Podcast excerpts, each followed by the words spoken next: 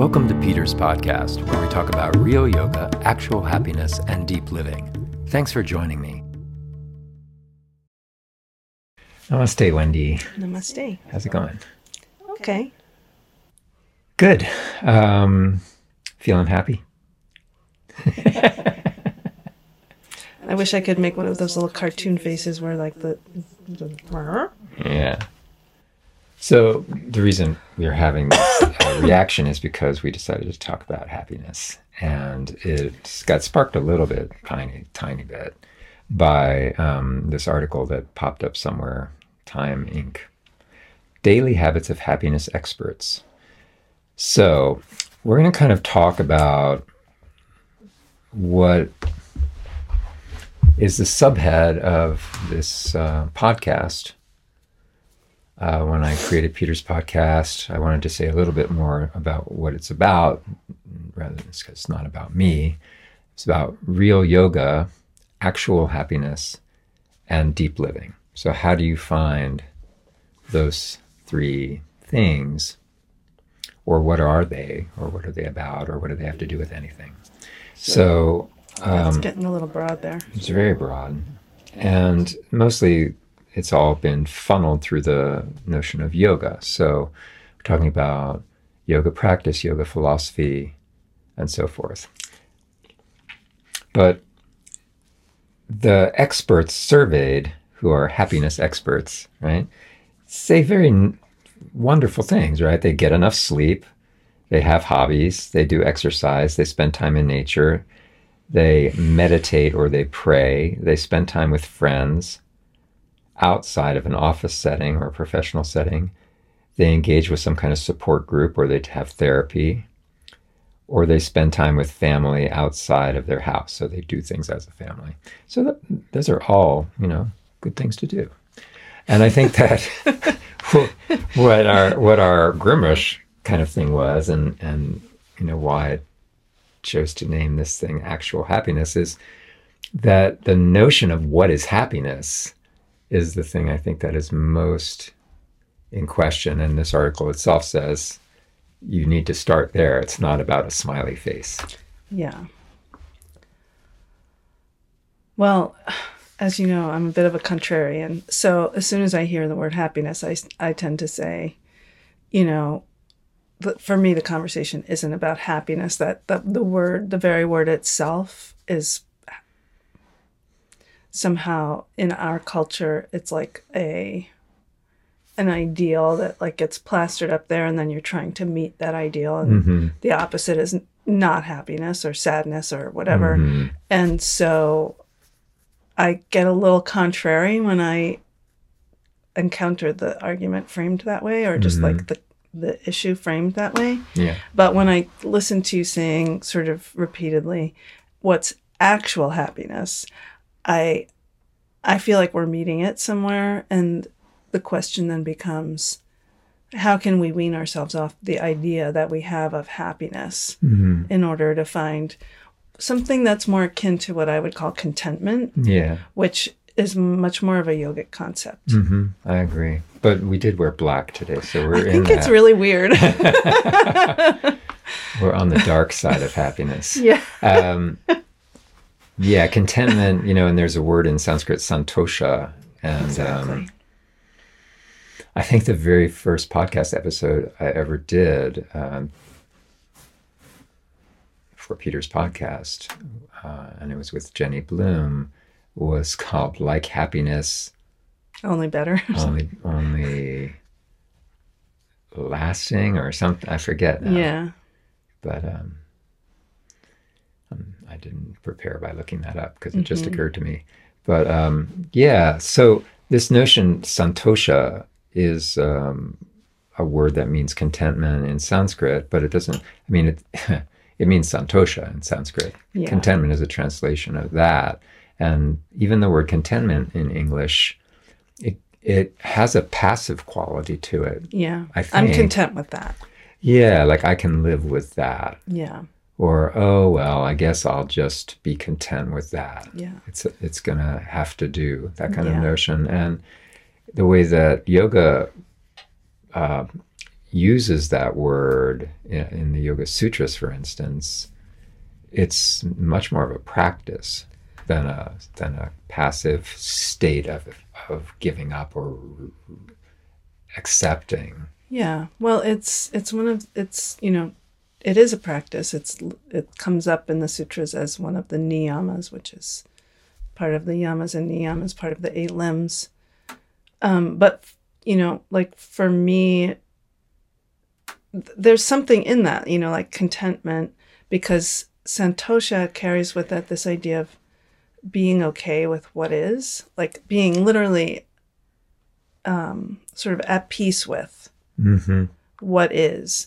And it doesn't, you know, we're, I feel like we're so conditioned to being like that, to being focused on outcomes that if I get what I want, then I should be happy. Right.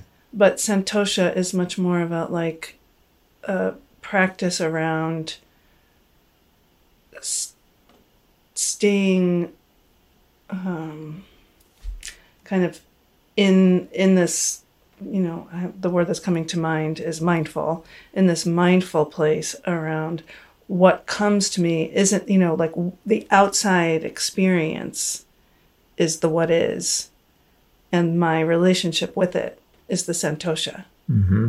right and to me all of this like actual happiness has to entail being okay with the sort of movement of the wheel you know sometimes things Right. work out the way you want them to and sometimes they don't Yeah. and that's just true That's re- I, that's really key too. That the fact that it's a wheel implying there's always motion, right? So it's like contentment isn't a place you arrive at and then it stays, yeah right? Life is in constant motion, and I often get into this conversation around the gunas because we have in the gunas the idea of I'm acting.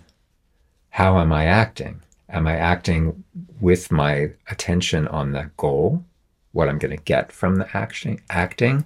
Am I acting on I don't expect to get what I want, so I'm going to just say not acting screw that, right? Not Contrary. not wanting to act yeah right?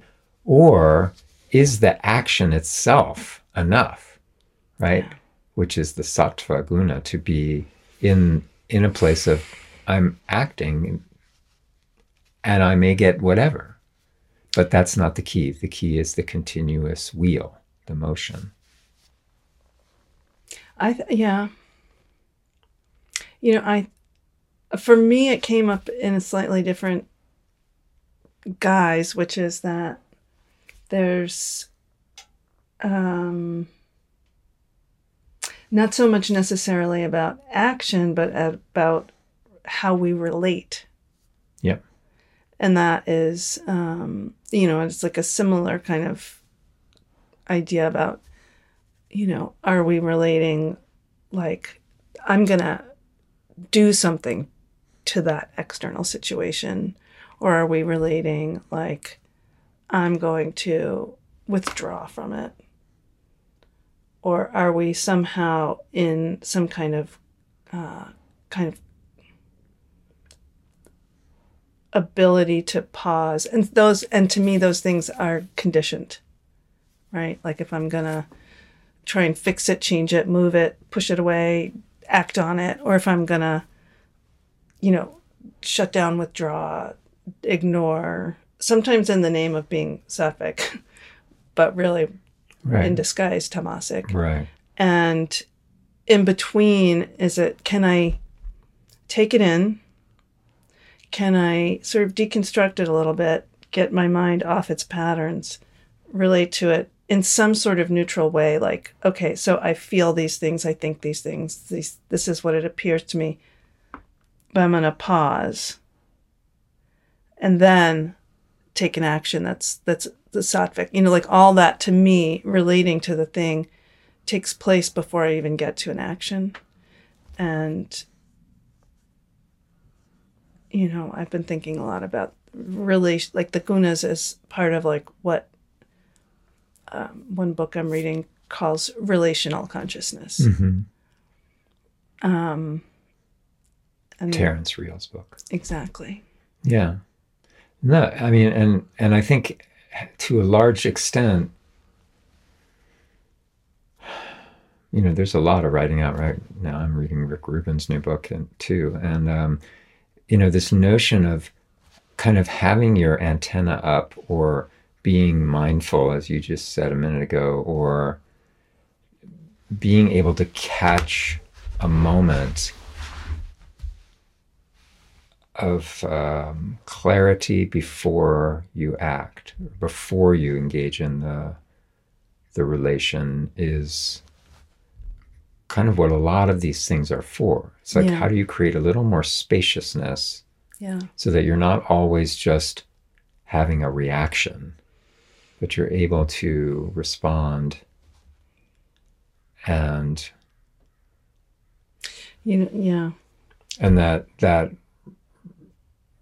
the ability to do that i think requires some kind of a practice like you have to have a yoga practice or you have to have uh, some non-yoga meditation practice you have to have something that gives you the capacity to note the the distinction between what you think and what's actually going on Yeah. or how there are options and there. to just you know a pra- some kind of a practice that moves you off your ego's assessment even if that assessment is something you come back to. Right.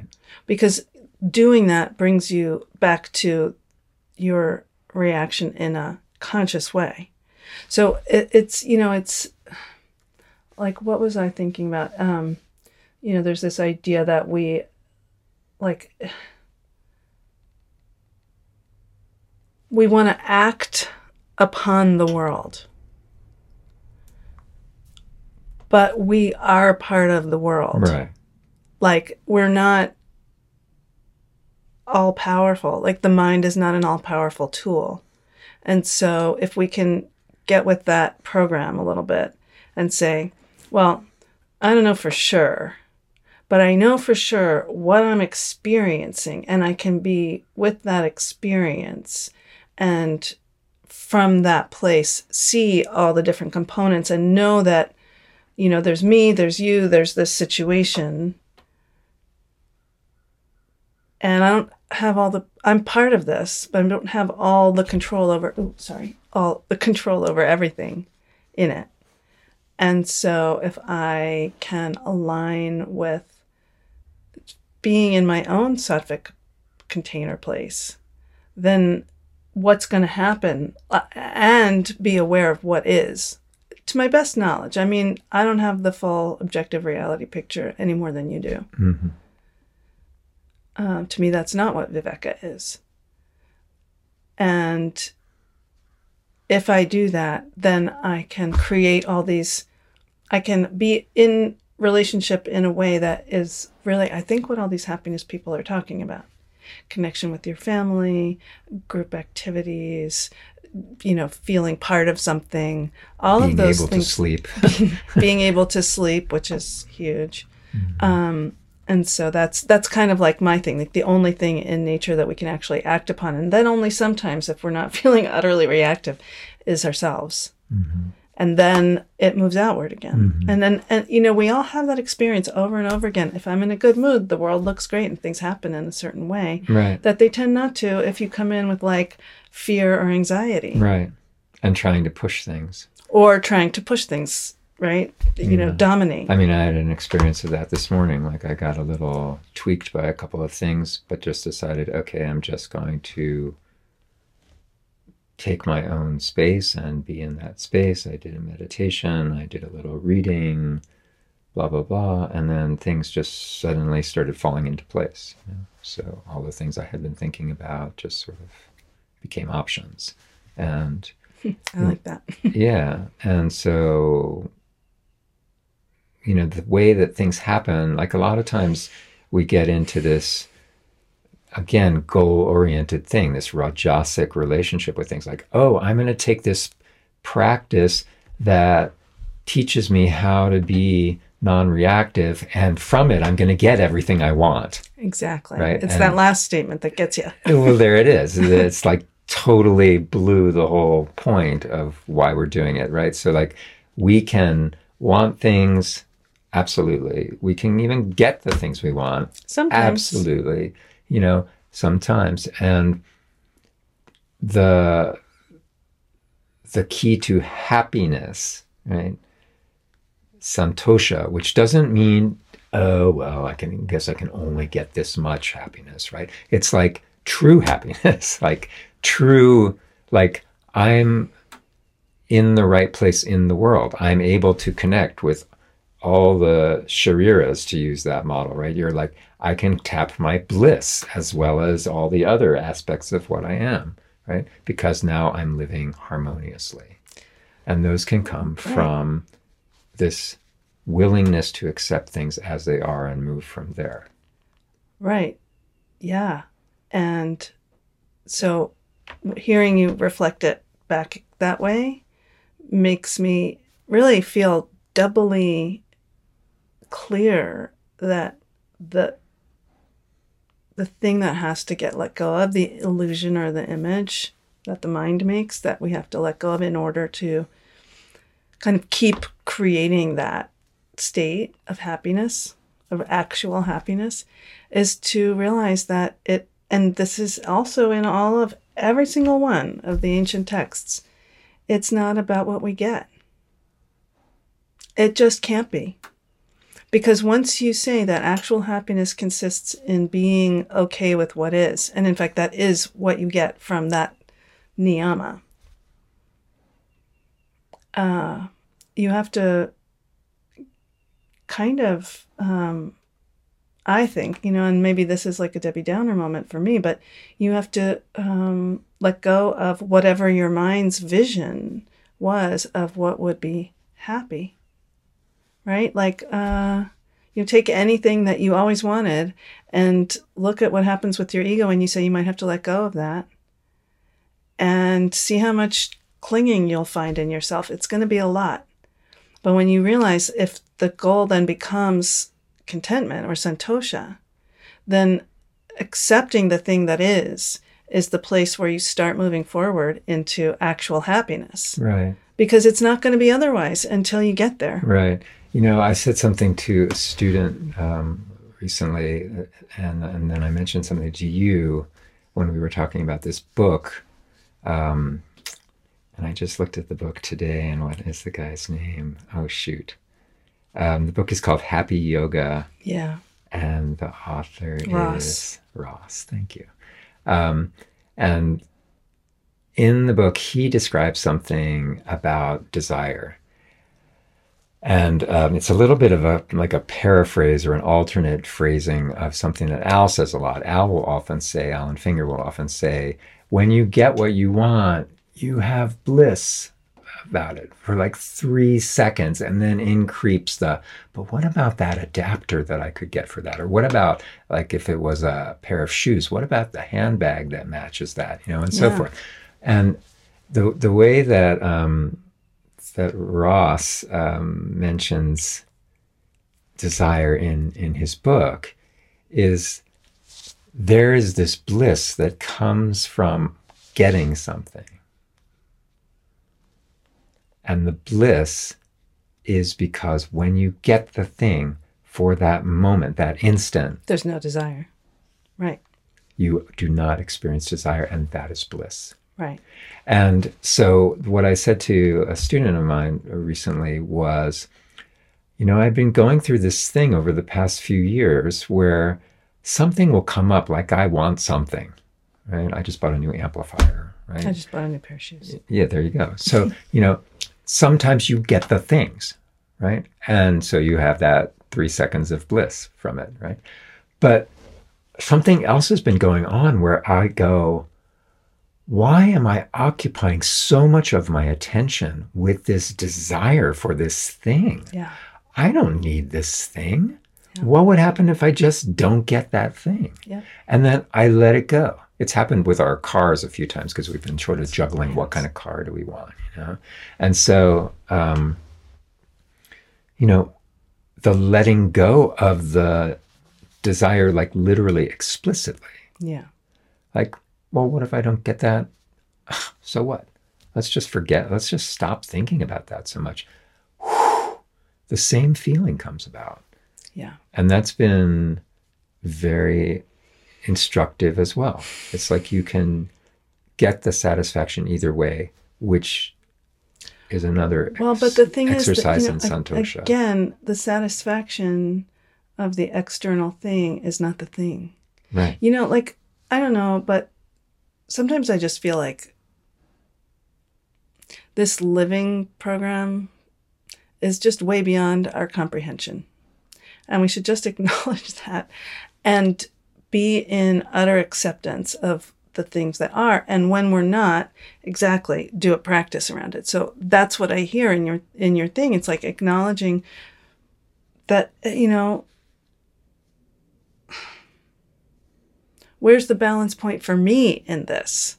You know, how much pursuing of making something better do I need to do, and how much letting go of the idea of what I need do I need to do?